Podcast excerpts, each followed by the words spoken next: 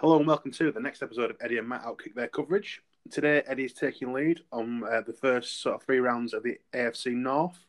Eddie, ready to go? Eddie, ready to enlighten us? Yeah, good to go, mate. Yep. Beautiful. Get started, old boy. Who are we going with first? I'm just going to do it in, the team's mascot order. Well, not mascot, but, the team name, not the state or city. Yeah, so Bengals, Browns, Ravens, Steelers. Yep, sound got a bit harder. I mean, obviously, everybody's point of view on Bengals is going to be Bengals are going to take Joe Burrow, pick number one. There is a little small part of me that thinks they might go for, Herbert in first pick at draft. Hmm. Just because they coached him at Senior Bowl, they got to know him a little bit. He seems personable, he seems likeable, he's got a strong arm, he's a big guy, he's still a bit nippy. And obviously, the knocks on Burrow, obviously, it's been injured before. He's not such a big guy, and his arm's not as powerful as Burrow's. But with first overall pick, and because I agree that Joe Burrow is the best passer in there, he's very similar pocket presence to prime Tom Brady. His arm's not as good, but he's still a pretty decent arm. He can still, he can still whip it in there and stuff. He's also pretty decent with his legs. People say how bad the Bengals' offensive line is, but I think they forget that they've invested a lot with draft into their offensive line, and a couple of them have been injured. So I think next season it's going to be an upgrade on the offensive line because players are going to come back. And also what they do have depth-wise is, they can do depth-wise, is pick with first pick of every round because obviously they've got first pick, 33rd pick and so on and so forth. So they'll be able to get good players for first three rounds who are probably going to plug and play, which would be fantastic for them. Unless the draft like they did last year, which was shit. Apart from Jonah Williams, but obviously he got injured, which couldn't be helped. The other people I looked at, other than Burrow, obviously, were just Young, Akuda, Simmons, because I thought they've got Geno Atkins in middle. I know they're not fantastic against run, but he's an old veteran. He knows what he's doing, do you know what I mean? They have just signed EJ Reader, who's an absolute monster. So I thought defensive tackle wants somewhere. I don't really need Kindler. I don't really need Derek Brown. And to be honest, I won't want to be taking them pick number one at this point. Simmons is a similar thing as well at linebacker. I'm not sure I want to take him at number one. Yeah, he's like a Swiss Army knife, but you've got to use him properly. And Bengals, although they do sometimes develop talent, they're not like the most, fantastic at it. And the players tend to move on because they're not going to get paid. And obviously, Chase Young and Akuda at top two because I thought if they take Akuda, that's half a field shutdown for him. As a corner, but obviously taking a corner at pick number one is it's not something people do. It's not the most valuable position. The second most valuable position on the football pitch is defensive end or edge player, which is what Chase Young is, and he's best player in draft for me.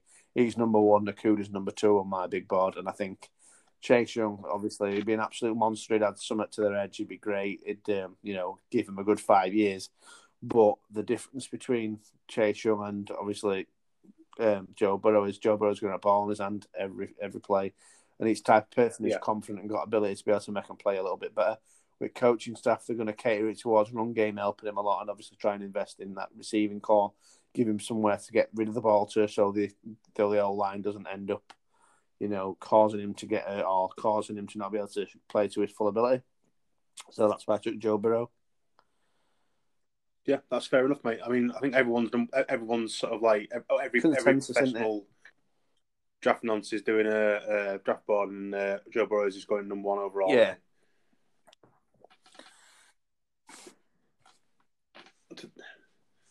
Right, cool. Are you going into the Browns? Yeah, I'll go to Browns next. Now, with Browns, they're picking number 10 overall, and obviously, as I mentioned last time, I used a mock draft simulation to see where players are going. And obviously, I only do it by division. I don't do the complete draft and look at everybody who's gone everywhere. So, as I've mentioned before, there's sometimes an overlap with some players going to the same, to different teams. So, just to make that clear, but I did take Tristan Wirfs with this pick, the defensive tackle out of Iowa. Basically, from what I'm hearing or seeing, it's going to be a lot of people mentioning pick number 4. Mekhi Becton or Isaiah Simmons. Now, I'm not sure on which, but if it's Isaiah Simmons, obviously that frees up 4 tackles, which is what happened on this draft. And then, obviously, pick five is the Dolphins. They take a quarterback. Pick six is the Chargers. They take a quarterback. Pick seven, I believe, is the Panthers. So they took Jedrick Wills on the draft. And then the next one, I think it was... they took Mekhi Becton. And then the next one was Jedrick Wills, so the Cardinals. And then pick number nine, it is the Jaguars. So they took, I believe, CJ Henderson, a cornerback. Something like that. They took Derek Brown. Derek Brown, they took defensive tackle. There was some person I remember taking CJ Henderson in early picks like that, and I just thought they were crazy. It were you, Matt. It was me, I know, right? Just getting that clear. But yeah, so basically that's why I took Tristan Wirfs. I think he's solid. He can come and play tackle, and I can go at guard. It can make a difference either way. He'll add something to the run game and obviously protect Baker Mayfield, but having that extra end of the offensive line shored up. I know they do already have Tyler Conklin, who they've got, and he's a fantastic right tackle, but Wirfs would be good to slot straight in at left tackle. Or even if they have to, put him in at guard, but at the end of the day, you're upgrading that offensive line and giving some more protection to Baker Mayfield, which is exactly what they need. Or other players I looked at were obviously Josh Jones, Austin Jackson, and obviously any other decent offensive tackle that were left, but I just thought Wirfs what best fit. Crazily, I did look at, like I said, I did look at Derek Brown. I did look at, Cleveland on players like that. But I just thought the money pick is obviously get the other end of that offensive line shored up, and next season you could have a big year. Yeah, I mean, the draft I did as well, that's where Wirfs went as well, to Brown's 10th overall. And it just makes sense that offensive line there last season was a bit rope. To say a bit ropey is being a bit kind. They gave Zeitler to Giants, didn't they? They gave Zeitler to Giants, and Giants gave them Olivier Vernon. They got burned on that deal because Olivier Vernon's nowhere near the player that Zeitler is. And Zeitler this season before obviously made sure that Baker Mayfield were much better protected, and obviously the run game popped off a little bit more. Obviously they ran really well this year, but it were even better last year when they did run the ball well. And it was just things like that stood out to me. Obviously, Baker Mayfield, I still think he's a good talent. It's just, if he's not upright, he's not going to be able to play the game as well as he should. Yeah, like we said before, only one quarterback could probably throw it off his arse, and that's Rodgers. Yep. But adding Conklin, if they pick up worse in the draft, then they could do a lot worse than that. Exactly.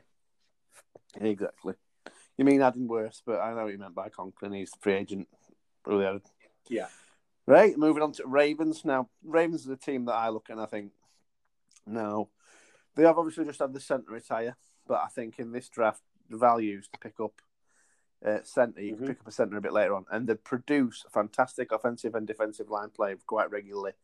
So I don't think they would invest a really early pick in a player who isn't an elite player. Or a player that's not going to fit their scheme fantastically well. When I did do this, it was before they picked up, I can't remember his name.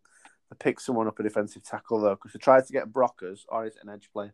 But they tried to get Brockers, and they couldn't get him because I think he was injured, and now he's gone back to Rams. Yeah. But at this point, they've not got him. But I thought, because they lost Pierce to Vikings, I had them taking Ross Blacklock, defensive tackle at TCU, because they just love the big guys and they love wrecking shop. And I think he's the type of person that either going to rotate him in and out, or he's just going to be a 3-down defensive tackle. He's a big guy, he's big and strong. He'll push people about and just add more to that defense. Other people I did look at were Josh Jones, offensive tackle out of Houston. But obviously that was just because at that point he was there. A.J. Epenesa, who I think is a very Ravens player. Zach Bourne, another edge player who probably they need replacing Jadon if he leaves, and also Taylor, the running back out of Wisconsin. And I know it's an early pick for a running back, in my opinion, but again, he's a 3-down back. He's very durable. He's played for years. His production's unbelievable, and in that type of offense, I think he'd be an upgrade on Mark Ingram and on Justice Hill, and that would be that extra bit of oomph that offense would need. But again, you can pick up talent at running back later on in draft. I think that'd be a very Ravens pick to pick a running back, though. Just to add that extra headed monster into the backfield, because Mark Ingram, yeah, he's good, but he's getting what he's 30 plus now, isn't he? Yeah. And that's sort of the decline. I don't think he's out amazing. He's not exactly great at catching ball out of backfield either, is he? I think that's something that he needs a bit more of. Yeah, that's why I agree with the running back pick. I mean, the draft, I didn't pick the Ravens. I just sort of kept track of what they were picking. Yeah. And they picked Swift. Yeah, makes sense. Like you say, makes sense. Yeah. Pass catching back. But, like I say, it is early doors for me, but... Oh, yeah, definitely. Each to your own. Absolutely. Computer-generated draft pick. Right, next up, Steelers don't have a first-round pick, so we won't be picking anyone for them. Now, Steelers are a team, obviously, they traded away the first-round pick last season for Minkah Fitzpatrick, who came in. And I traded 2 first-round picks for players they've got out of him. He was in conversation for defensive MVP last season. He played absolutely fantastic as well. Really, really good player. But, you know, they don't... I think they've got one pick in top 100, and then I think they've got pick 106 or 103 or something. But 102. Oh, close one. Yeah. But yeah, they don't have a first, and obviously the first pick they get, obviously it's one second round, and then really are waiting before they can add any more players to the team. So we'll move swiftly back round to Bungles. Yep. So Bungles, one of the players retired, and I think they released another one. I think Cordy Glenn got retired, and they had another offensive lineman who's been cut. But obviously, pick 33, this is a bit of a stretch for him, in my opinion. But I picked Ezra Cleveland because I think Joe Burrow's type of person who needs a bit more of an athletic tackle there for him. So he can, if he does have to break away, he can get behind someone fast. It was a similar idea to what you had with to Kyler Murray.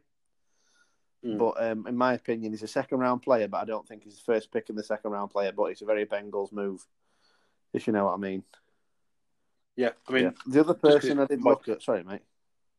He's from Boise... You know, he's going to be a decent player because he's from Boise State, mate. All right, mate. Who's the starting quarterback? Hmm? Oh, last season it was Tar Rippon. No, it wasn't. Season just gone, it was Brett Rypien, and it's not the one that's... Oh, Brett, yeah. Not the one that's just gone, that what season before, because he were at Broncos practice squad last season. But nice try, Matt. I tried faking it out, man. I saw that, and I had to call you out on it. And it wouldn't have been me if I wouldn't have done it. The other players I looked at were Grant Dell, pick safety out of LSU. I mean, there's a chance he might be there because a lot of people have lost the shine for him. You know, edge has got off him a bit. Terrell Lewis, edge player who was injury-prone from Alabama, which obviously you can guess why I didn't take him. Zach Bourne, another edge player. Cesar Ruiz, who can play at guard or centre. Trevon Diggs as a cornerback. All players who I thought, they do need players in these positions because obviously they were terrible last season. So to add one of them to the squad is only going to make them a little bit better in a different position. But I thought offensive tackle is somewhere that you really should be looking at. And if you can have Jonah Williams, Ezra Cleveland as your bookends for Joe Burrow, it's too athletic, you know, good techniques, but obviously need working on. But they'll be able to work on that and work alongside Joe Burrow, which is something that would be a big plus for him. I know Ezra Cleveland played in Boise State while... What? They said they'd be able to grow together as a unit rather than it being like a Lego, you know, like a Lego block sort of like sticking together. 4 years, isn't it? At least Jonah Williams, and then obviously 5 years between them two. But as I was about to say, Ezra Cleveland, when he played in Boise State, he did have Alexander Mattison as a running back, and they were very, very run heavy at that point because he ended up breaking record for most rushing yards in a season in that conference, which is it's not that impressive, but it was pretty good. But Ezra Cleveland has been involved in an offense that's been run heavy. So if that's what the Bengals decide to do, which I think they probably will do, having Matt Taylor as the head coach, then Cleveland will be more than happy to help along with that. So yeah, that's fair. I think the guy that the auto draft picked on mine was Kenneth Murray, linebacker out of Oklahoma. Not a bad pick at all. Yeah, it's just I think another position need they had. I mean, I can exactly see why you went O-line, and I can exactly see why the draft went, where the auto draft went linebacker, just because it's a shallow position for him. Definitely, but I think there's still a fair few linebackers knocking about on free agency as well. They'll be able to add and improve their linebacking core. Yeah. Round 2 for the Browns. Yep. Antoine Winfield Jr. out of Minnesota. It's a plug and play slot safety. He was a ball arc, absolutely great player. But you can tell he loves football. He's not bothered about getting in for an 80. He's, like I say, he's a ball hawk. 6 interceptions, I think it was last season. Really reads game well, sees what's going on, and they're desperate for a safety. So just he'd be straight in to slot in for him. I think it'd be a great pickup.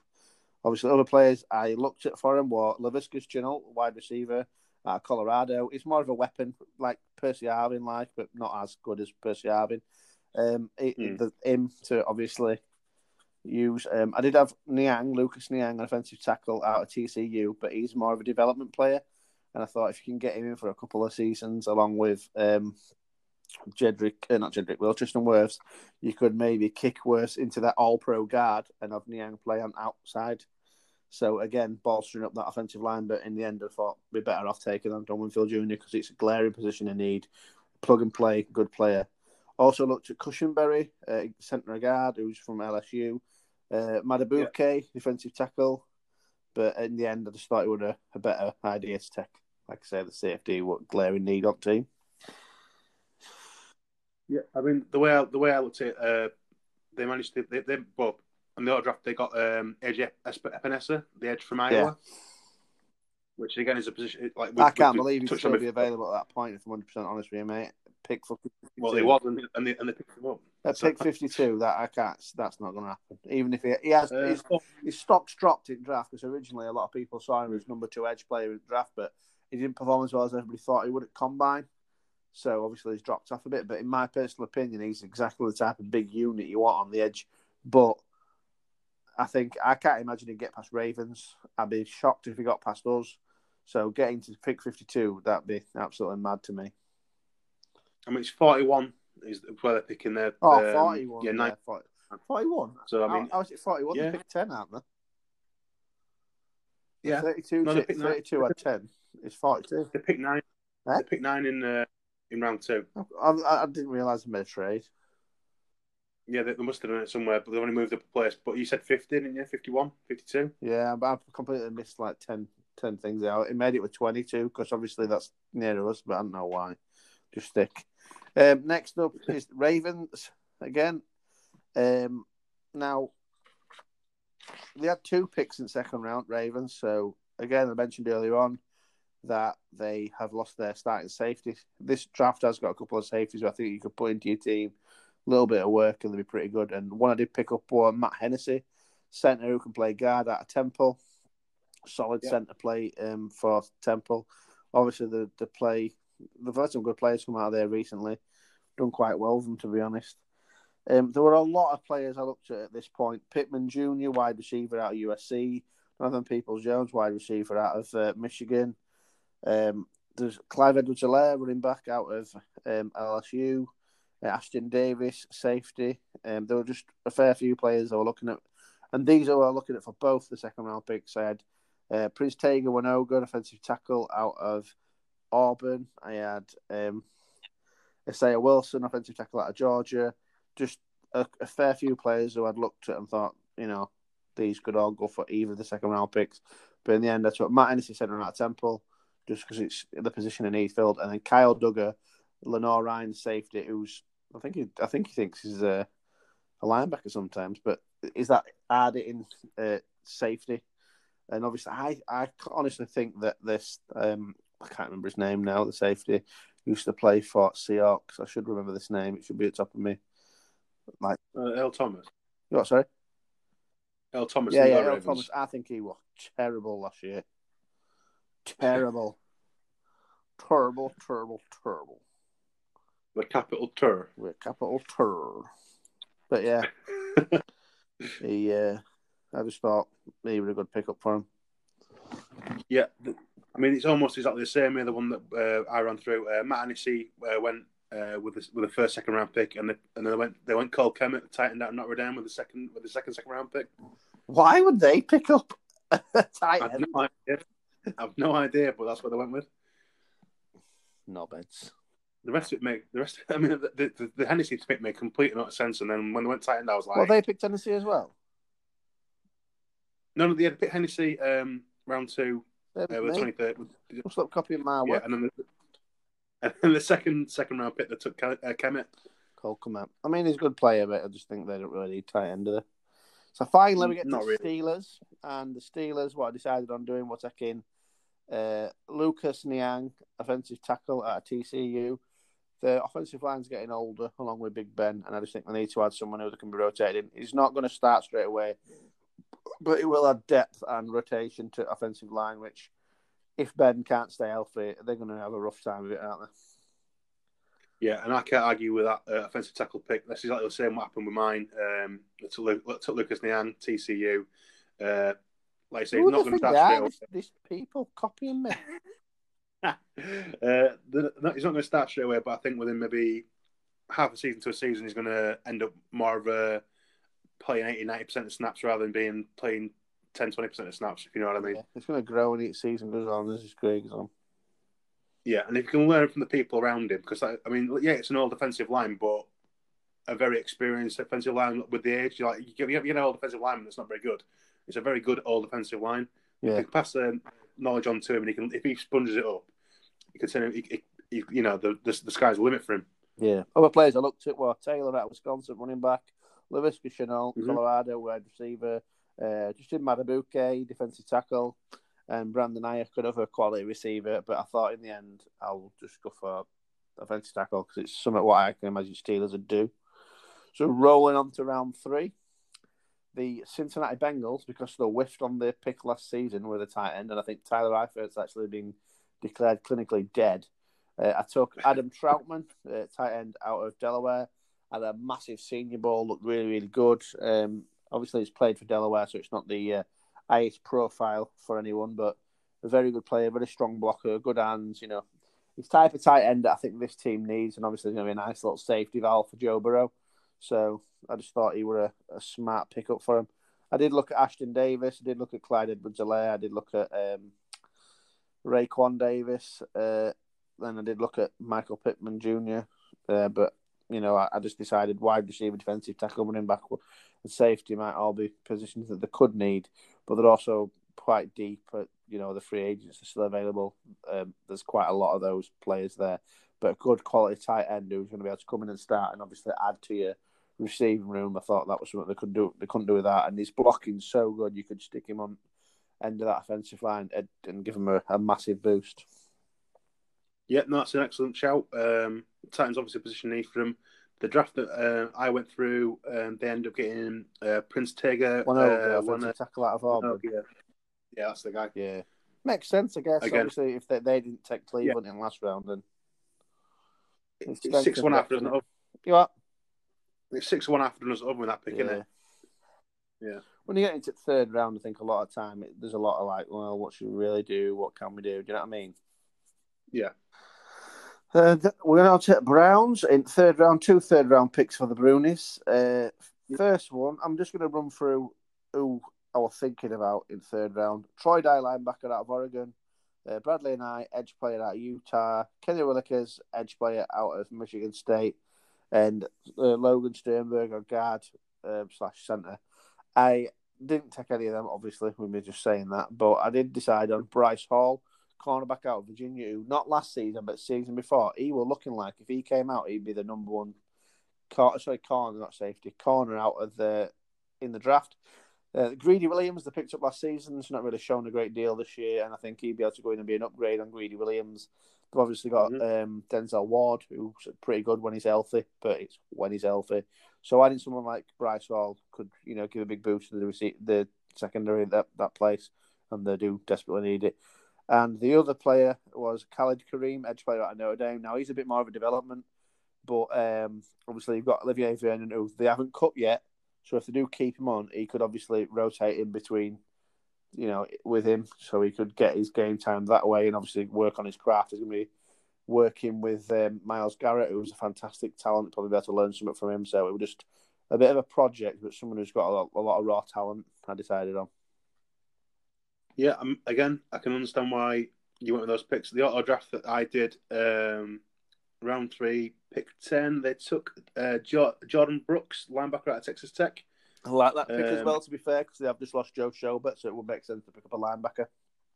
Yeah, and then the one that really made me scratch my head was they went receiver with a second, third round pick. Yeah, I get that as well, though, because you do need to make sure you've got at least four good receivers. Obviously, they've got Rashad Higgins, who had something to it, but Landry and Odell are your main two targets.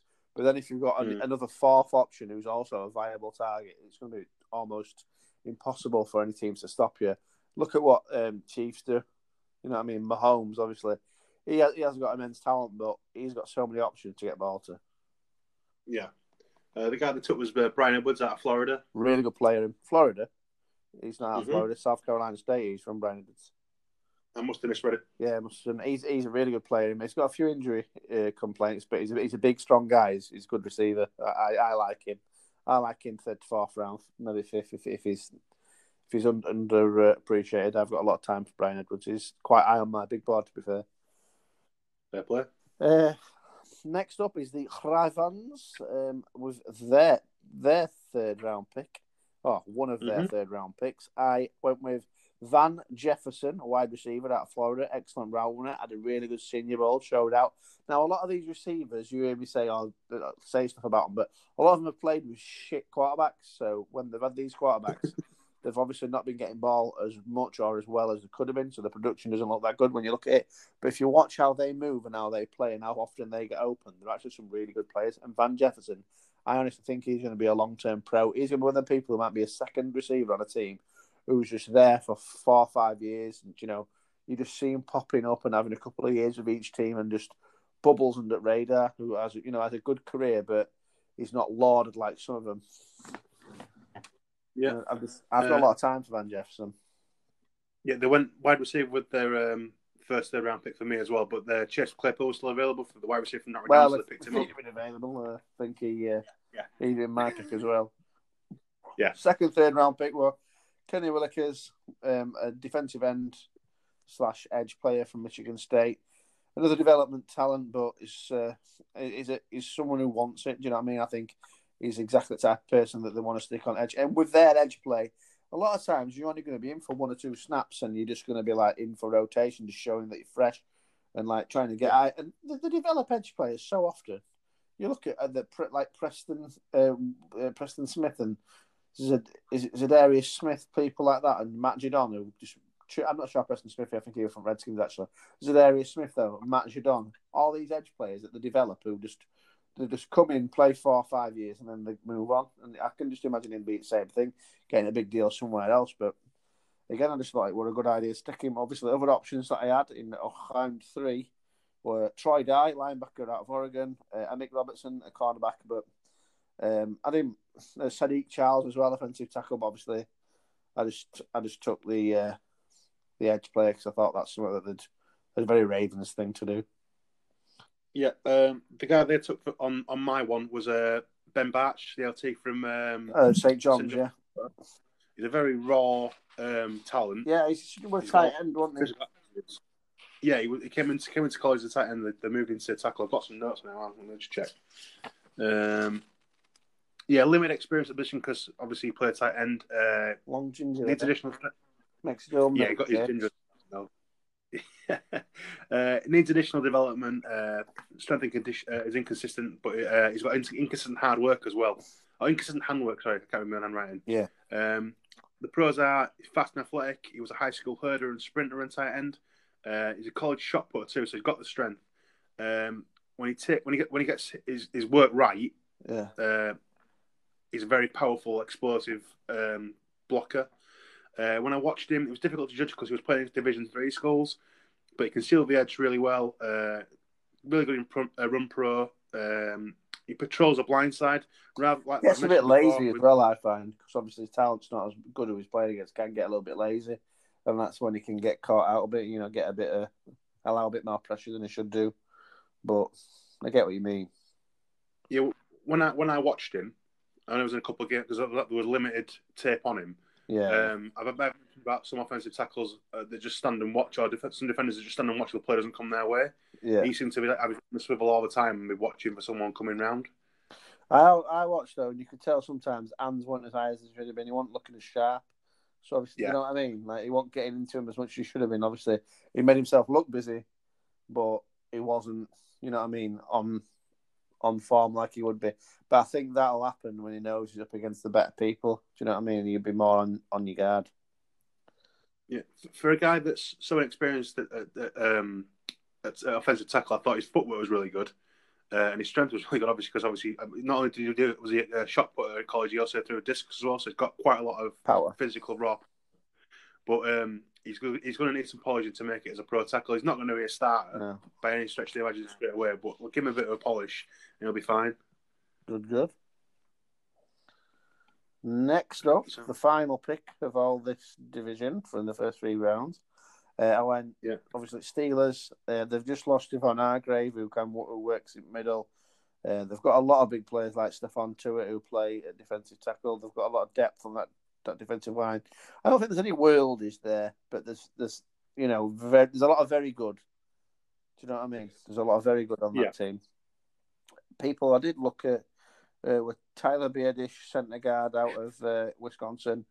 Albert Ogwuenaboom, who's a tight end from Missouri. Really athletic, and Strobridge, defensive tackle. But I just thought, you know what?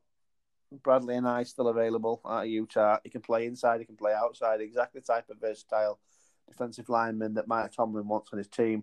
Really good player. Probably highest ranked player left in the draft at that point. So I just took him. I thought it made sense to take him at that point. Yeah, that's fair. I mean, the draft that I watched run through, they went offensive. They went defensive line as well, but they went edge. They went he is an edge, but he can play in and out.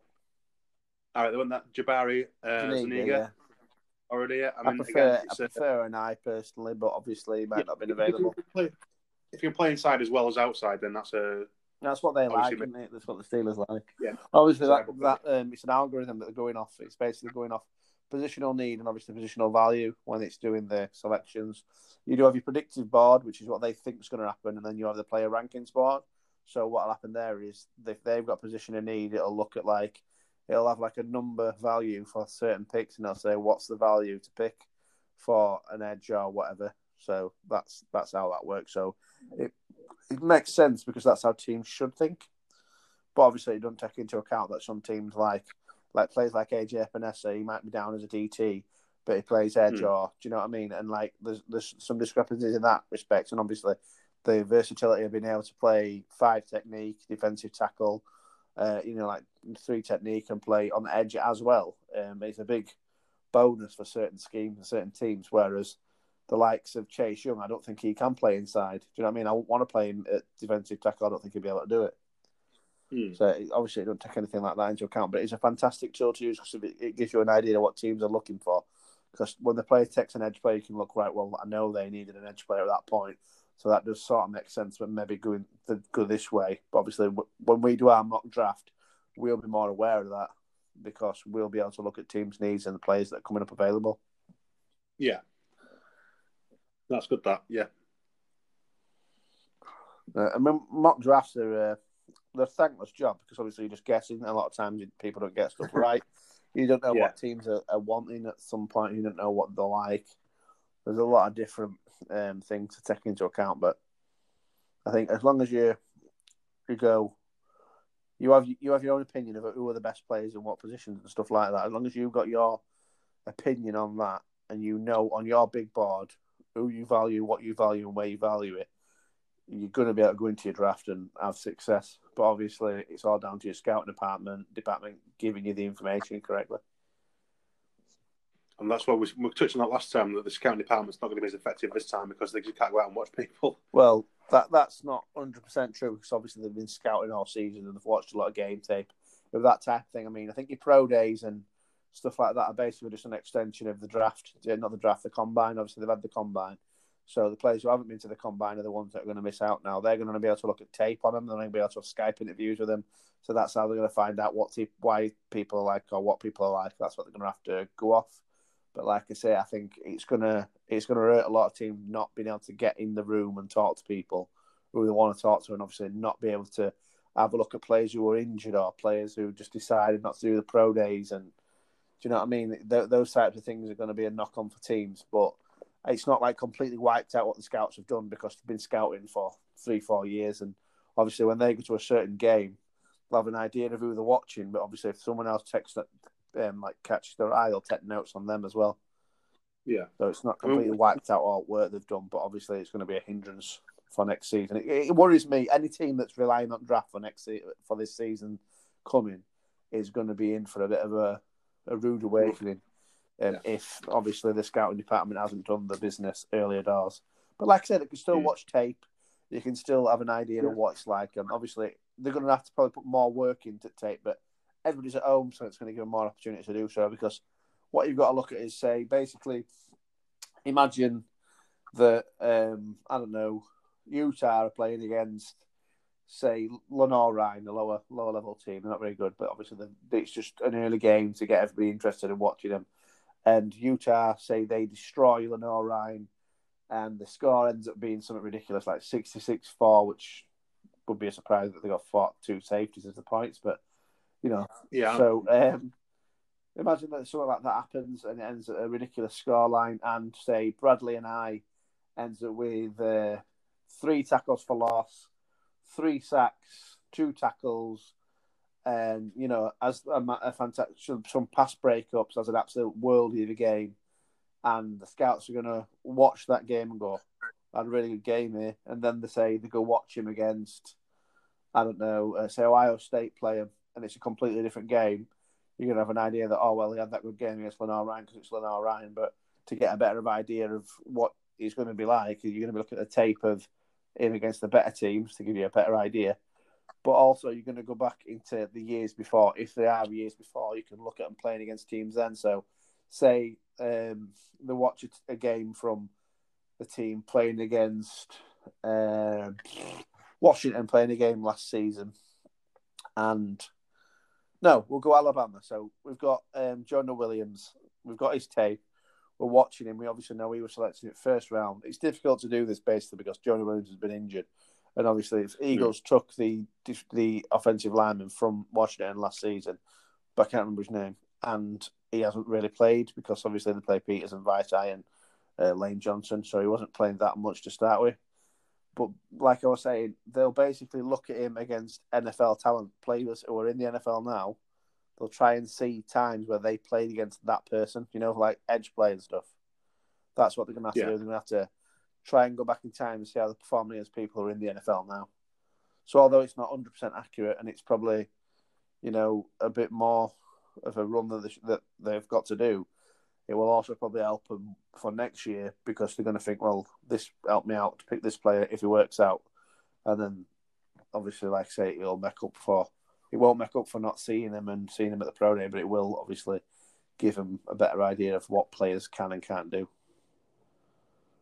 Yeah, I mean, there's all sorts of tricks in the trade they can use, I suppose, isn't there? Yeah, yeah. Well, that'd be what I'd be doing now. Any player that I want 100% sure on or I had worries about, because it's like I said. I mean, a lot of teams now have got, like, Utah this season. You're going to see at least 6 players in Utah selecting in draft, which is probably the first time it's happened in a very long time. And basically, like I said, I think, like I said, Bradley and I played there. Lecky Fotu plays there. Jalen Johnson, I believe, plays there. Maybe Burgess is the safety plays there. There's like quite a few defensive players who have been highly ranked for draft, played at Utah. So you've got to think to yourself, are they all this good, or is it because certain players are playing with them, giving them the opportunity to be better? Like Derek Brown at Auburn, he was seen until his combine as the consensus 3rd best player in the draft.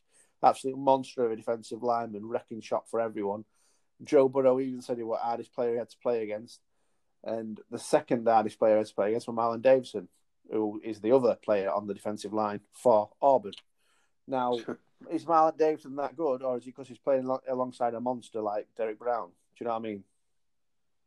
Yeah, so that's the type of things that you've got to weigh up. That's the difficult thing about drafting it. Like, being the best player on the worst team makes you stand out, and obviously makes you look very good. But a lot of times, the best player on the worst team playing in a lower division, so he's playing against worse competition, so he looks even better, which again doesn't really reflect well on team, because obviously if you pick him and then he don't perform, it's because, well, he looked like this on tape, but we're playing against people who ended up being bin men, not professional footballers. tired missing out on that rant. Well, you almost took a breath then, mate. I know. Well, there's, like I say, it's just like so. With draft, there's a lot of things to think about, and there's a lot of detail. Yeah, absolutely. It's a many faceted beast, isn't it? Yeah, it's like me and you. Obviously, you've started doing a lot of mock drafts and stuff today.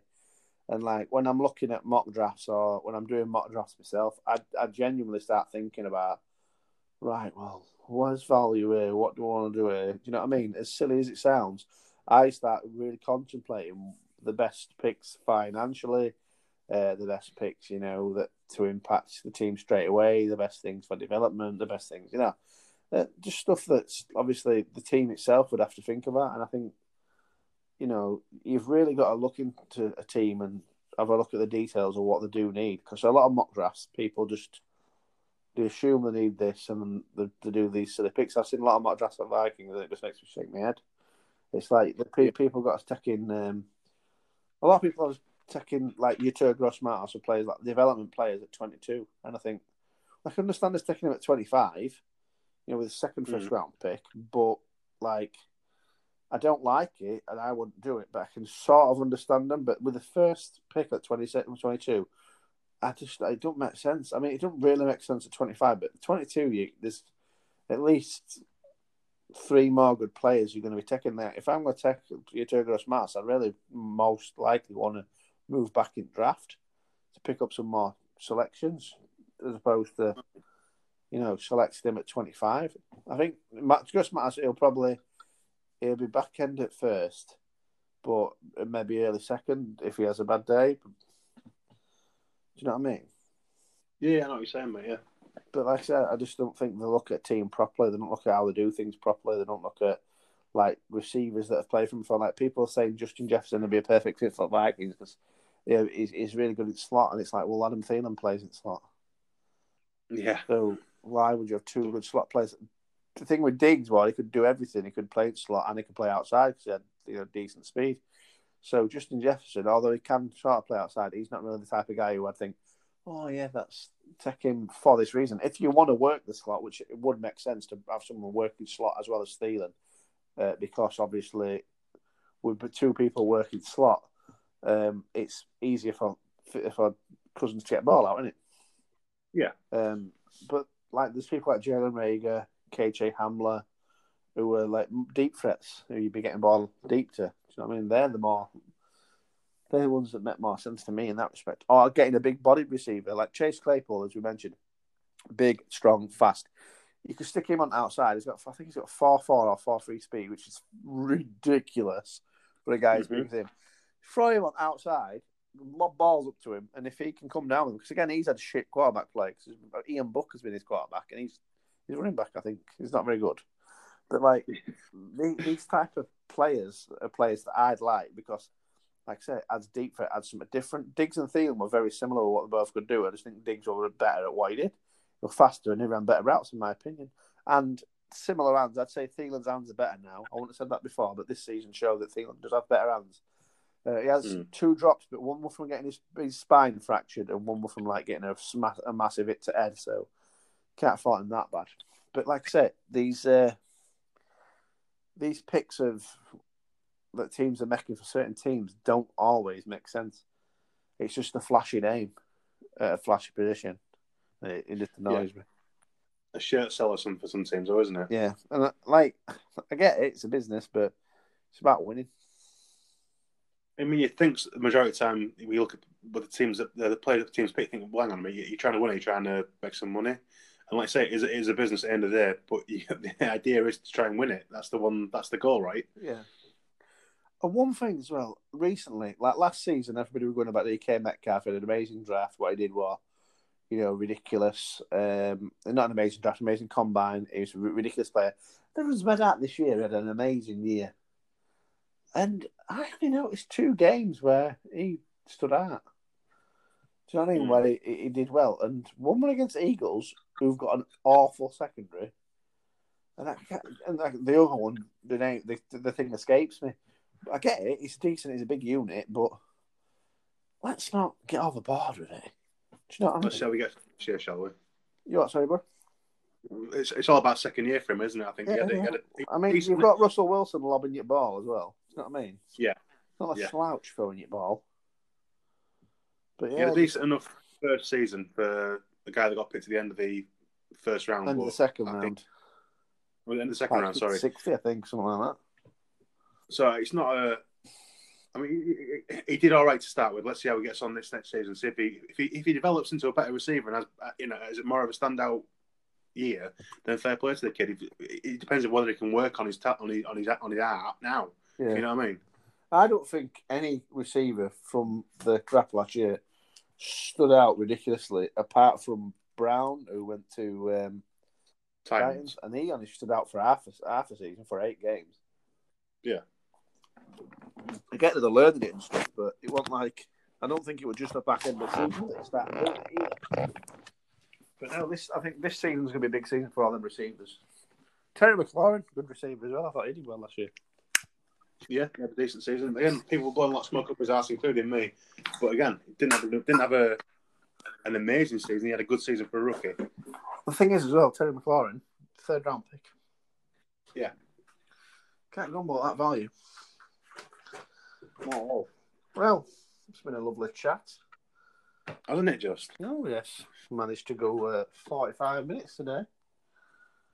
Right, it's all on the lines. Do all fancy chatter today. Maybe we'll keep some people, you know, entertained for a little while. That's, if we can do that, we've done our job, mate. Yep, sound. Right, so next time it'll be the AFC East, and that's me. So I look forward to picking the 1400 30-40. Draft picks the Dolphins have got. It's only 5. I don't know. Is it? How many got it 3rd? I don't know. We've got 14 overall. 5 picks in the first 2 rounds. So I'm assuming that I'm going to be picking at least 6 players for him. Wish I was doing that one. Right. All right, mate. I'll catch you later on. See you later, guys. All right. Thanks for listening, guys. Take